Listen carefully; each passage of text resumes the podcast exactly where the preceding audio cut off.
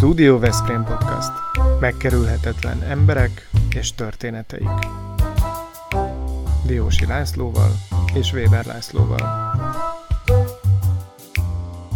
Mi tényleg a valóságról beszélgetünk.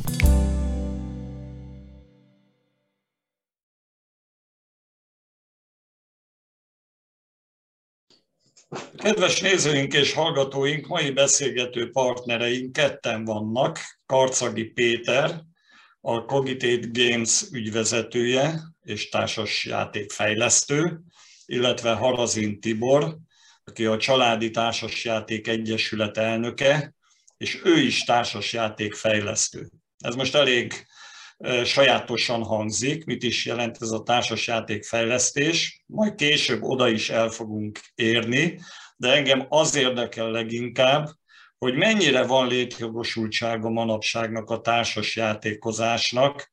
Ez nem csak a gyerekeknek valamilyen önfelett szórakozása-e, esetenként a felnőttekkel, hanem, hanem működik rendesen, és érdemes erre fókuszálni.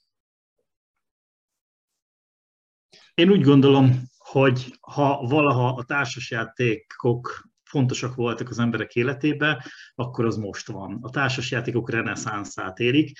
Sajnálatos módon az a Covid helyzet a társasjátékok iránti érdeklődést nagy mértékben felkeltette, hiszen azok is otthonhoz ültek a, a hétvégi és az esti órákban, akik eddig nem társasjátékoztak. A társasjátékos világ, szoktuk mondani, ez már nem gyerekjáték, nagyon-nagyon sokan játszanak, rengeteg játék van, csak hogy egy ízelőtét adjak, évente közel 5000 darab új társas játék jelenik meg, amelyeknek sem az ára, sem a mérete, sem a komplexitása már nem a, a gyerekeknek való.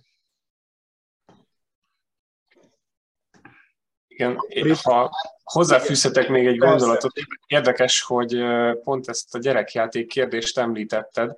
Az egyik fő küldetésünk az Egyesületben a, pont ez a, hogy mondjam, tévhit, vagy, vagy régi berögződésnek a, a fölülírása, hogy a társasjátékok azok gyerekjátékok. Valójában a mai társasjátékok azok olyan modern mechanikákat, olyan gondolkodást képviselnek, és olyan gondolkodást igényelnek, olyan összetett gondolkodást, ami kifejezetten meghaladja egy, egy kisebb gyerkőcnek a, a képességeit. Tehát mondhatjuk azt, hogy a társasjátékok felnőtt korba léptek, és, és ténylegesen kihívást jelentenek még nagyon komolyan matematikus vagy logikai aggyal, számítástechnikai ismeretekkel rendelkező felnőtteknek is. Olyan komplex stratégiákat kell benne kidolgozni, végigvinni, lejátszani, amik sok esetben tényleg a gyerkőcöknek az ismereti anyagát ö, meghaladja. Úgyhogy nyilván vannak ö, társasjátékok a gyerekeknek is, a mai napig rengeteg jelenik meg, de az, amit mi az Egyesületben képviselünk, az talán inkább a 7 éves kor fölötti gondolkodóknak szól. Na jó, de akkor menjünk vissza mégiscsak, ha már így a gyerekjáték szóba került a ti gyerekkorotokban. Engem nagyon, nagyon érdekel, hogy a ti családotokban ki volt a játék, a társas játék felelős, kint szocializálódtatok ti, illetve mi volt az a társas játék, amit titeket egy örök életre magával ragadott? Ezt, ezt mondjátok el, szépen sorba menjünk. Tibor? Természetesen mi is a kezdetleges játékokon szocializálódtunk, a kinevet a végén, a gazdálkodj okosan, aztán jöttek az újabb játékok a Hasbro-tól, meg volt minden vasárnap a, a reklám, hogy akkor már ott van a hotel, aztán a, a, a talált ki, a Game of Life és stb. játékok, és közben pedig már Péter is és én is gyerekkorunkban is elkezdtük tovább fejleszteni ezeket a játékokat, vagy esetlegesen kölcsön kérni, és lemásolni, és feltupírozni, és még hozzátenni, hogy legyen egy kicsikét bonyolultabb, ne csak egy irányba lehessen menni. És egyetlen egy gondolat... Volt a családban, hogy... bocsánat, csak az is fontos, hogy kifertőzött meg téged, vagy titeket a családban. Volt valaki? Nagypapa, szülő, testvér? Nálam nem. Szerintem így az első pillanattól kezdve a játékok azok így együtt a szerves életünk része volt, úgyhogy nem, nem volt ilyen nálam. Péter? Nálam egy kicsit máshogy zajlott. Nálunk is megvoltak ezek a standard játékok a polcon, de alapvetően nem, hogy is mondjam, nem rezektem rá annyira ezekre a játékokra, és ez most azért furcsa így kimondani és végig gondolni sok-sok év távlatából, mert az erős kép, ami bennem van, az az, hogy megtapasztaltuk ezeket a doboklépek játékokat, hiszen ezek voltak a társasjátékoknak az ősei.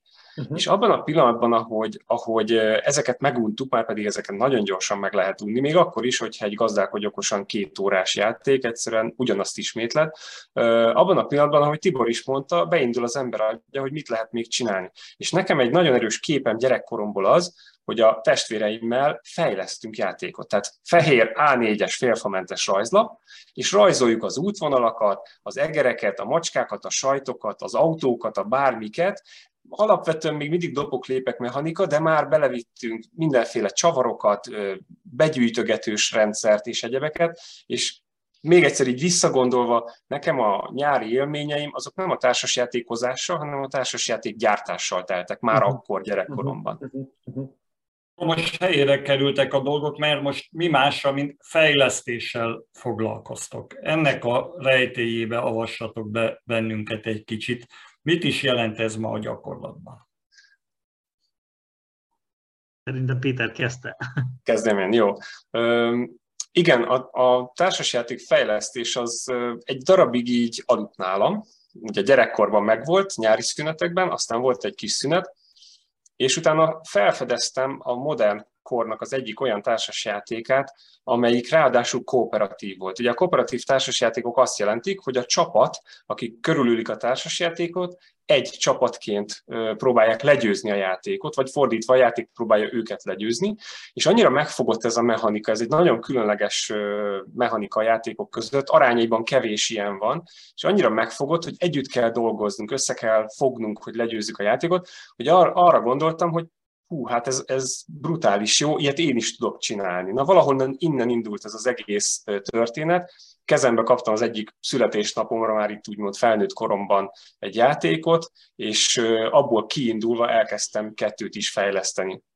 Természetesen kapásból az első próbálkozásra beletört a picskám, úgyhogy nem megy ez olyan könnyen. Tehát kívülről úgy néznek ki a társas játékok, hogy ó, hát ez milyen egyszerűen össze van rakva, persze, persze, igen, egyszerűen, de azért amögött nagyon komoly statisztikai, logikai kapuk, ívek, mechanikai elemek és egyebek vannak, óriási tapasztalatot és, és gyakorlást igényel, hogy felismeri az ember a működését egy játéknak. Tehát nem csak azt, hogy hogyan tudod még mondjuk megnyerni, hanem azt, hogy felismert, hogy hogyan tudod ezt létrehozni. Na valahol itt indult nekem ez a történet, és akkor hoztam létre a saját céget erre a célra, hogy társasjátékokat fejleszünk, és tulajdonképpen valóban a mai napig ez történik, tehát mi itt a, a cégben a játékfejlesztést helyezzük az első ö, sorba. Vannak fából készült társasjátékaink, azok is saját fejlesztésűek részben, illetve szoktunk megbízás alapon társasjátékokat fejleszteni, az azt jelenti, hogy egy cég mondjuk felkér minket, és az ő márkájára, az ő folyamatára, vagy az ő termékpalettájára fejlesztünk egy játékot, és ezt most már Tiborral úgymond karöltve is megtettük. Uh-huh. Tibor? Társasjáték fejlesztéssel kapcsolatosan, amit Péter mondott, hogy olyan egyszerűnek tűnik, és sokszor keresnek meg minket, hogy van egy társasjáték ötletem és egy prototípusom, nézzük meg, hogy ki lehetne adni és hogyan. Ha csak technik, most csak technikai oldalról kell egy remek ötlet, a remek ötlet mellé kell egy úgynevezett motor, ami működteti egy mechanizmus magát a játékot, kellenek egy remek grafika, egy remek design, kell egy remek kivitelezés, és valahogyan bármilyen hihetetlen, a társasjátékokban is vannak tendenciák, hogy éppen most mi az, ami úgynevezett menőnek számít. Most éppen az ilyen állatkertes és állatkert építő mechanizmusok vannak porondon valamiért, most éppen ezek a, a menők, tehát hogyha rossz időpontban jön ki egy játék, ami nem illik ebbe a trendbe, az ugyanúgy tud perifériára, tud perifériára kerülni, mint bármi más. De a játékok esetében is nagyon nem mindegy most már a komponensek, hogy papírt komponens, papírtokenek, fémpénzek, műanyag alkatrészek, fadobókok, kockák, faelemek, miből van a papír, milyen kártya, és még sorolhatnám. Kínában egy teljes iparág épült már erre, akik komplett társasjátékok gyártásával foglalkoznak világméretben. Egy kicsit, kicsit beszéljünk rólatok. Engem elkezdett érdekelni, hogy ti bölcsészek vagytok, vagy műszaki emberek. Honnan jöttök? Melyik irányból? Ho, ho, hova tegyünk titeket ezen a játékasztalon? Műszaki irányból jövünk műszaki, mind a ketten, aha, igen, aha, igen. Aha. és uh, alapvetően a játéknál a, az a fajta kreativitás, ami mondjuk egy játéknak a fejlesztéséhez vagy tervezéséhez szükséges, az sokkal inkább egy ilyen integrált integráció vagy, vagy ötletintegrálásból áll össze. Tehát mondjuk ténylegesen, ahogy Tibor mondta, ezeket a trendeket figyelembe véve, ismert mechanikai elemeket, nagyon nehéz újat kitalálni, tehát ez olyan, mint a filmek vagy a zenék világa, már nem tudsz teljesen mhm. újat kitalálni, valamire hasonlítani fog, akármit is csinálsz, uh-huh. és nagyon jól lehet ötvözni, rengeteg eszköz áll rendelkezésünkre, szerintem száz fölött van a mechanikai típusoknak a száma, amikből lehet szemezgetni, és ha csak egy kicsit csavarsz rajta, már egy másik játék jön ki belőle. Ha ezt beöltözteted egy nagyon jó tematikába, lehet az skifi, lehet az fantasy, lehet a való világból vett egy téma, lehet egészen szűk terület, mondjuk a hangyák világa, vagy a mentőzés, vagy a nem is tudom, taxizás, bármi. Egy a lényeg, olyan módon fogd meg, hogy az a játék, mikor egy csapatnak a kezébe kerül, akkor két feltételnek megfeleljen. Mi ezt a két feltételt szoktuk mindig alapvetésként venni, mikor játékot fejeztünk. Az első, az a hosszú távú újrajátszhatóság. Ez azt jelenti, hogy ha lejátszottad a játékot, akkor a elkövetkező 5-10 évben bármikor szívesen játszanál vele újra. Ez a hosszú távú. És van a rövid távú játszhatóság, hogy amikor véget ért az első játék, rácsapsz az asztal, hogy azt a minden ide jó volt, játszunk még egyet. Uh-huh. Na, ha ez a kettő magas, ez a két faktor, akkor tökéletes a játék, és akár kasszarobbantás vagy piac terítés is lehet belőle. Nyilván mindenki erre törekszik. Ez egy, Na most ez meg, egy meg, meg, is érkeztünk ide. Diósi Laci, nem tudom, hogy te tudod-e, hogy az évtársas játékdíját milyen játék nyerte. Én tudom, mert utána néztem, ez kérlek szépen az Ábrándos Bárányok című társasjáték, ami nem a ti játékotok, de nem. igazolja azt, hogy ez az állatos történetmesélés ezzel indult. Nektek is van ilyenetek, ugye? Én, ha jól néztem, akkor ti is fejlesztettetek egy ilyen állatos játékot. Egy picit, mondjuk másfél percben be lehet mutatni ezt a játékot? Uh-huh. Persze, persze. Tibor, mondod a Forestorantnak a Kezd el nyugodtan te, hiszen annak Jó. a fejlesztésnek a élvelését azt még kicsit. Jó. Tulajdonképpen nagyon röviden annyi, hogy a Forestarant nevű játék az egy ilyen szójátékból jött a neve. igazából az ötletgazda nem is én vagyok, hanem egy korábbi egyesület, itt a mostani egyesületi tagunk, de régebben, amikor alapítottuk az egyesületet, vele indítottuk el ezt a projektet, és ő dolgozta ki, ő Szolivér volt az ötletgazda. Én adtam hozzá a technikai és a céges hátteret, úgyhogy a, a mechanika, sőt, még a téma is az ő tudását dicséri. A lényeg az, hogy ez is egy kooperációból, egy összefogásból jött létre, és egy kooperatív játék született belőle, amiben a, Forestorant, ugye két szó, az erdő és az, a étterem összefonódik, ahol állatokat kell egy étteremben leültetni, megebédeltetni, de ugyanígy az állatok szolgálják ki a többieket, figyelve arra, hogy a ragadozók és a prédáig ne nagyon kerüljenek egy asztalhoz, és így tovább, és így tovább. Tehát nagyon, nagyon sok ilyen vicces dolog belekerült a játékba, és nagyon jól sikerült, nagyon jó visszhangokat kaptunk a játék kapcsán, van egy világranglista az interneten, egy amerikai ilyen gyűjtő oldal nevezzük így, a Board Game Geek, és ezen az oldalon tulajdonképpen jegyzik azokat a játékokat, amik felkerülnek ide. Hát végül is önbevallás alapon bárki feltett bármilyen játékot. De a lényeg az, hogy pontozzák a játékokat, ugyanúgy, mint mondjuk a filmek esetében, egy 1-től 10-es skálán. Uh-huh. És például ez a játékunk az elejétől fogva ilyen 8-as pontszámot kapott, és a mai napig ehhez közeli pontszámot tart, most talán 7, valamennyi. Olyan mechanikája van, és mint mondtam nektek, a kooperatív játékok kicsit nehezebb diók, mint a többi. Olyan mechanikája van, ami nagyon megtetszett a játékos társadalomnak. Uh-huh. Úgyhogy így nagyon röviden ez a sztoria ennek a állatos játéknak. Uh-huh. Igen, az különösen érdekelne, hogy hol próbáljátok ki azokat a fejlesztéseket, amelyek sikeresnek ítéltetnek, és úgy gondoljátok, hogy érdemes lenne információt kapni róluk. Erre jó ez a bizonyos egyesület, Tibor? Igen, többek között erre is jó. A Családi Társasjáték Egyesület az már hat éve működik Veszprémben. Egyesületi formában jelenleg 61 tagunk van, és emellett minden hónapban szervezünk önálló és ingyenes alkalmakat a hangvillában, ez két-háromszáz fős eseményeket jelent. Mellette még több más egyéb tevékenységet is végrehajtunk, hiszen a fő célunk a társasjáték kultúra terjesztése, hogy ez egy remek hobbi a családok és az emberek üljenek le egy kerekasztalhoz és nézzenek egymás szemébe és játszanak, és a digitális eszköz eszközöket tegyék egy kicsikét félre. A tesztelés az egy viccesnek tűnik, hogy hú de jó játszunk, csak a tesztelés kapcsán nagyon sokszor egymás után többször többfajta stílusban kell játszani. Ami azt jelenti, hogy leülünk négyen, leülünk hárman, leülünk ketten, és eljátszunk egyet, kettőt, hármat, négyet, ötöt, tizet ugyanazzal a játékkal, majd azt mondjuk, hogy jó, akkor most játszál úgy, hogy most agresszív stílusban játszál, hogy ne akarjál nyerni, csak a többiekkel kiszúrni. Te játszál úgy, hogy te csak pontot akarj maximalizálni. Tehát több szempontból is természetesen minden játéknál feljegyezzük a tapasztalatokat, és utána ezt visszavinni, hiszen nagyon rosszul jöhet ki egy játékból, hogyha a játéknak van megoldása. Tehát azt mondani, hogy ha én mindig almákat gyűjtök, akkor az almákkal mindig nyerek, mondtam valamit, és ez, ez nem jó, hogyha ez kiderül nagyon korán, hogy a játéknak van egy ilyen megoldása, és akkor kell tekerni még egyet a szabályokon. Igazából néha a játék maga elkészül, mondhatni pár tíz óra alatt, és utána pedig akár 100-200 órányi játékidő megy még el a tesztelésre és az úgynevezett balanszolásra. Ez olyan, mint egy gyógyszernek a fejlesztése, hogy kitalálok valamit, valamiért, és akkor tesztelem, tesztelem, és aztán a közforgalomba kerül. Ti hol tartotok ebben az ügyben? Tehát, hogyha nem tudom, hogy hány társasjáték fejlesztő van Magyarországon, milyen cégek van, hova helyezitek magatokat? Lehet ez erről tudni valamit? Szerény, szerénytelenek ne legyetek, az a kérdés.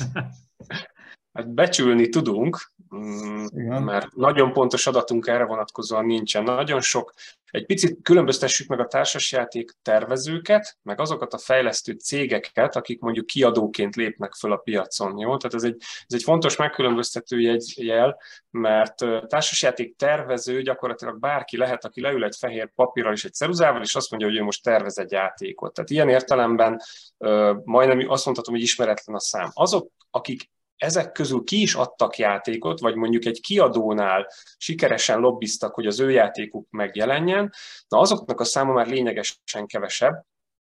Hát én, én valamivel egy-két tucat fölé tippelném nagyságrendileg, de nagyon nehéz megbecsülni pontosan. Ugye a nemzetközi piacon megjelenő játékoknak a magyar kiadása az nem teljesen ugyanaz, ott csak lokalizálni kell, lefordítani, stb. Az is egy nagy meló, persze, de az, hogy nulláról fejleszt egy cég és kiadja a játékot, ilyen nagyon kevés van. Én mondjuk azt mondanám, hogy 5 és 10 között talán. Uh-huh. Ezen, a, ezen a palettán vagyunk valahol, mi nyolc játékot jelentettünk meg eddig, ez nem számít soknak, vannak akik ennél sokkal termékenyebbek, de, de mi szeretjük ezt a nyolc játékot, és, és szeretnénk őket minél jobban megismertetni az emberekkel. Tibor, ezek a játékok, azt értjük, hogy a szellemi része Veszprémben születik, de a kivitelezése, tehát a kézzel fogható játék eh, esetleg az is Veszprémi termék?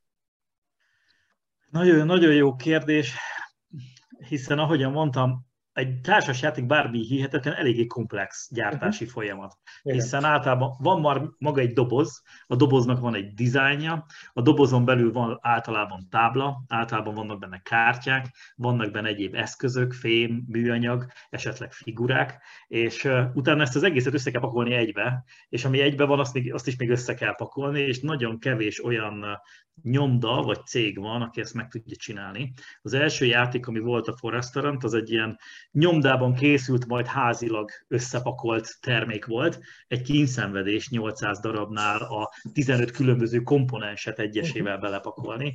Úgyhogy teljesen őszintén Kínában vannak erre olyan komplex cégek, akiknek, akik direkt erre vállalkoznak, hogy mindenfajta design elemet és grafikai elemet, hogyha megkapnak, és hogyha megértik azt, hogy mit szeretnél, ékes angolsággal el tudod nekik magyarázni, hogy akkor milyen kártyákat, milyen kockákat, milyen figurákat, akkor viszonylag reális áron, mennyiség függvényében minél többet rendelsz tőlük, annál, annál olcsóbb természetesen az ár, akkor meg lehet ezt náluk rendelni, és ők legyártják neked bár most a szállítási költségek az egekben vannak, úgyhogy csak óvatosan. Jó, tehát akkor jól értjük, hogy egyelőre nem Veszprémben készülnek ezek fizikai értelemben ezek a játékok, Sajnos de még eljöhet az idő, már csak azért is, mert valószínűleg nézőink és hallgatóink között sokan vannak, akik ismerik ezt a Piatnik nevet. Ugye ez egy nagyon régi és híres társasjáték készítő cég, ami egyébként Bécsben indult, vagy Bécsből indult, és ez egy Piatnik Ferdinánd nevű úriemberhez kötődik, aki egyébként magyar származású, bár orosz felmenőkkel, úgyhogy ennek van e, kultúrája, e, és én azt gondolom, hogy, e, hogy ti is, ha belevágtatok, akkor ebben van fantázia. Mekkora ez a csapat, akivel ti dolgoztok?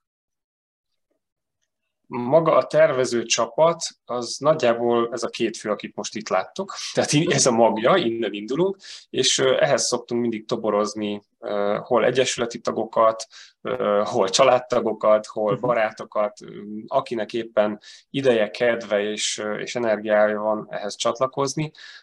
Ettől minimális eltérés van akkor, hogyha megbízás alapú a fejlesztés, mert akkor ugye ott, ott már pénzügyi vonzata is van. Ha így hobbiból úgymond magunknak fejleszgetünk, akkor azért egy kicsit rugalmasabban vagyunk ezekkel a dolgokkal, de, de igazából maga, maga a tervezés ideje, ahogy Tibor is mondta, nem ez a számottevő, hanem a tesztelés. És mhm. arra meg nagyon, nagyon sokan nagyon szívesen csatlakoznak. Oda bárki elmehet és körülnézhet az egyesületi összejövetelre? És tájékozódhat?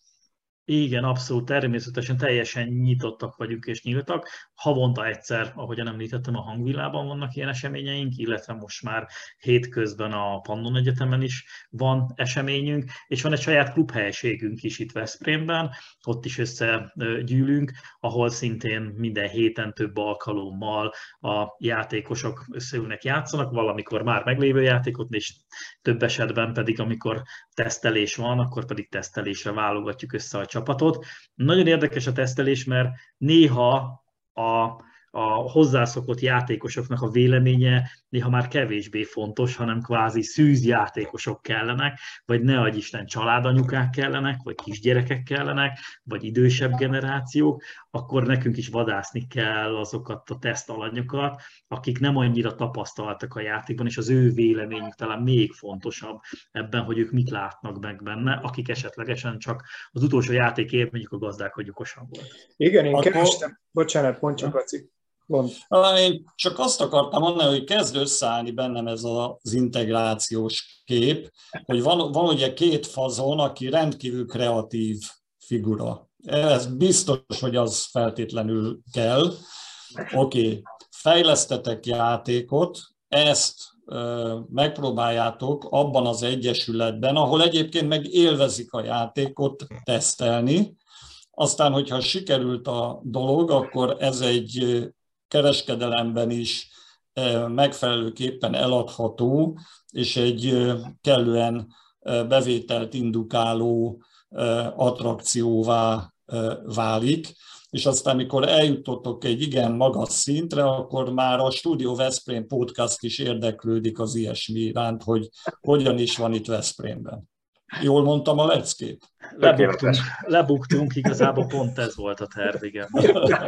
hogy ide jussatok, ezért csináltátok az egészet. Viszont eh, én végig azon gondolkodtam, ahogy erre a beszélgetésre készültem, hogy ti hogyan éritek el azt a csodát, hogy letesszük a, a, a diszpléjeket, tehát a képernyőkről elemeljük a tekintetünket, és a, az offline világba megérkezünk, és aztán én találtam egy képet a ti egyik játékotokból, amit én most szeretnék megmutatni, és akkor narráljuk is, hogy azok, akik csak hallgatnak minket, azok is észleljenek ebből valamit. Szóval ezen három fegyveres látható, két kigyúrt fickó, és egy hát közepesen kigyúrt hölgy. Ez az egyik társas játékotoknak egy design eleme gondolom, de vélelmezem, hogy a tematika is valami hasonló lehet. Tehát el kell mennetek szélsőségekig gyakorlatilag, hogy, hogy bevonzátok a figyelmet a való világba, az, az online világból. Hogy néz ez ki?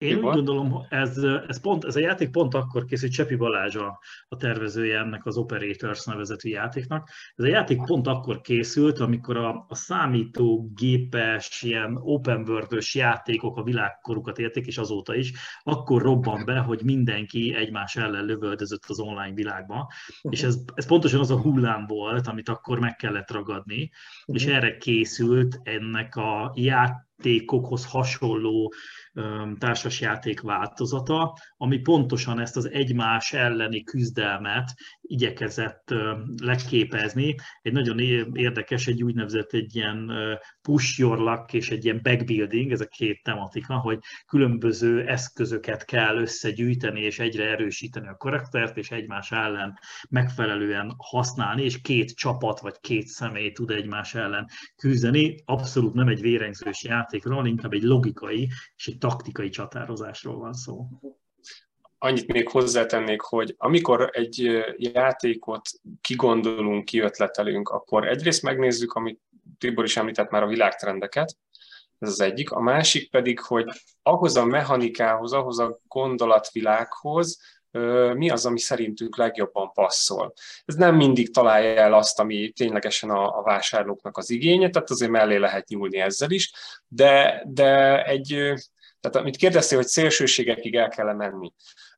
Valóban van egy olyan trend mindenütt, akár egy cikket megnézel, vagy, vagy a filmeket, vagy bármit, hogy van egy inger küszöb az embereknek, ami egyre inkább emelkedik, és rendkívül nehéz felkelteni figyelmüket. Tehát ha arról van szó, hogy ki kell mozdítani őket a képernyő elől, akkor valami olyasmivel tudjuk csak megtenni, mondjuk egy adott célcsoportra nézve, ami őket érdekli. Lesz olyan, akinek ez a játék abszolút nem lesz nyerő. Én találkoztam olyan anyukával, aki azt mondta, hogy ez nem való a gyerekeknek, és abszolút igaza van. Mi rá is tettük a 14 pluszos jelölést, egyébként ez kötelező is volt, tehát ez a játék például egy ilyen. De van egy másik játékunk, ami tavaly jelent meg, ez a Walking Baby nevű játék, ami mhm. viszont kifejezetten családokkal, sőt akár gyerekekkel is játszható, egy totyogó kisbabát és az ő családját kell úgymond menedzselni, ahol a baba megfelelő nagy rendetlenséget hagy maga után minden egyes körben, és a szülők megpróbálnak uh, utána pakolni, rendet rakni, takarítani, és egy hosszú hétvégén, egy háromnapos uh, péntek, szombat, vasárnap időtartamon keresztül megpróbálni elérni azt, hogy a gyerkőz ne sírjon. Ezek ezt, ilyen... ezt is megmutatjuk a nézőknek, igen, igen, akkor igen, igen. lássák, hogy tényleg egész igen, másik, a skála másik egy teljesen másik stílus. Igen. igen. Esküszöm, hogy ez nem volt megbeszélve veletek, már hogy nekem is teljes, teljes újdonság, hogy itt a Laci fölvillant különböző eh, képeket ezzel kapcsolatban. Nem nagyon tudom, jó, még, nagyon felkészült, tök jó. Még egyéb poén lesz a, a végére. Majd egy bejelentést fogok tenni. De akkor azt meg is teszem. Képzeljétek, hárman itt a képernyőn, hárman vagyunk társasjátékfejlesztők. Én 12 éves koromban egy biciklit a feje tetejére állítva plexi lapokat csiszoltam úgy, hogy a, ker- a gumin dörzsöltük. Egy távoli rokonommal találtunk ki egy társas játékot, egyébként pont a Piatnyiknak küldtük el. Szerintetek válaszolt? Van nem. egy tippem, de nem mondom el. Van tippünk. Nem, nem, nem, nem. Nem, de ezzel miért csodálkozunk, hogy nem válaszolt? Hát ugye, mert nem a két úr jelentkezett náluk, hanem mi lúzerek, így. Na, beszéljünk egy kicsit arról, hogy lehet ebben valami verseny is, vagy valami, valami olyasmi, ami, ami különleges adottságot feltételez a versenyző részéről, és akkor az, az hozzátesz ahhoz, hogy első legyen valaki ebben. Szóval mennyi a kreativitás, mennyi a logika, és mennyi a szerencse faktorit. A, a játékfejlesztés nagyon-nagyon komplex, mert ahogyan beszéltünk, nagyon sok fajta féle játék van. Van olyan játék, aminek nem, nem az a célja, hogy nyerje benne hanem hogy eltöltsd az időt, ez a story kocka nevezetű játék, leülünk egy asztal körül, dobunk a kockába, és beszélgetünk a szimbólumokról, és eltelik közben egy óra, és jót nevettünk. Vannak olyan játékok, amelyeknek az a lényege, hogy versengünk egymással. Van olyan játék, amiben az a lényeg, hogy csak én nyerjek, vagy hogy mindenki nyerjen.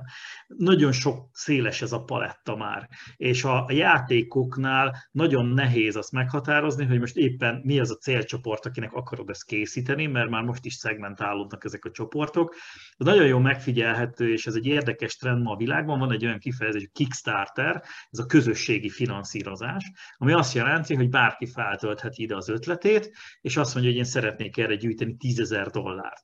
A, az igazán jó játékokra nem 10 dollár, hanem több millió dollár jön össze, amit összedob a közönség, azt mondja, hogy ez egy akkora ötlet, és annyira tetszik, hogy ezt csináljátok meg, kérlek. Úgyhogy a játékoknál az, hogy mire akarjuk kihozni, hogy ez most egy logikai játék legyen, egy versengő játék legyen, ez a tervező múlik, és teljesen szabad ez a skála, hogy ki mit... De hát ti mibe vagytok különösen jók? Mi az, ami ebben a szegmensben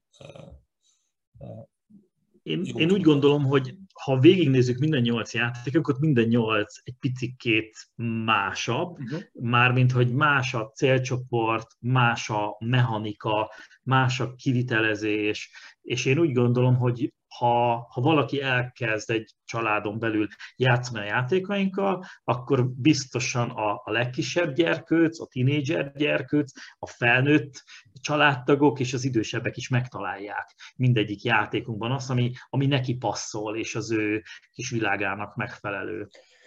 Itt a vége felé van egy nagyon-nagyon fontos kérdés, azért ne feledkezzünk meg a kártyajátékokról, mert hiszen az őse, mindeneknek az őse a kártyajáték, és azt tudjuk, hogy mondjuk a blackjackhez a whisky illik. A ti játékaitokhoz mi illik? Hát mert gondolom egy ilyen jó közösségben leülünk több órára, akkor ott előkerülhet egy üveg fehérbor, esetleg vörös, vagy valami más. Mi a tapasztalatotok? Hát így az első analógia, ami eszembe jutott, hogy a Walking Baby nevű játékhoz biztos egy üveg tej, tehát egy cumis üveggel teli, vagy cumis üveg teli tejjel. De mm, talán, talán nem, nem így közelíteném meg ennyire a, a kérdést. Az a kérdés inkább, hogy a célcsoport kicsoda, és ez tényleg játékonként más. De abszolút az igaz, hogy egy chipszel, egy üdítővel már bármilyen játékhoz oda lehet ülni, és valószínűleg nem a kaja meg az innivaló lesz a lényeg. Tehát Okay, el fogja vinni a fókusz. Viszont akkor ezt a kérdést zárjuk le azzal, hogy képzeljétek el, hogy egy blackjack asztalhoz valaki chipszel és kólával ül le. Lehet. Teljesen jogos, teljesen jogos. Ugyanígy furcsa lenne mondjuk egy pókernél, ahol szintén egy kicsit más a Igen, igen, igen. igen, ilyen szempontból talán a társasjátékok kicsit univerzálisabbak, mindenki ízlése szerint fogyaszt mellé, amit szeretne. Oké. Okay. Utolsó kérdés. távolságban. Hol lehet a ti általatok fejlesztett játékokhoz hozzájutni, illetve milyen játékot ajánlotok a gyanútlan nézőknek, hallgatóknak? Igen, jelenleg a, a társasjátékaink azok két felületen érhetőek el. Az egyik az a kócoska.hu, bár ott az összes többi társasjáték is fönt van, ami mostanában kapható, illetve van egy saját weboldalunk, ami a cégnevünkből ered, ez a cogitategames.com, vagy hu, mind a kettő ugyanoda vezet, itt, itt pont csak is kizárólag a mi játékaink vannak.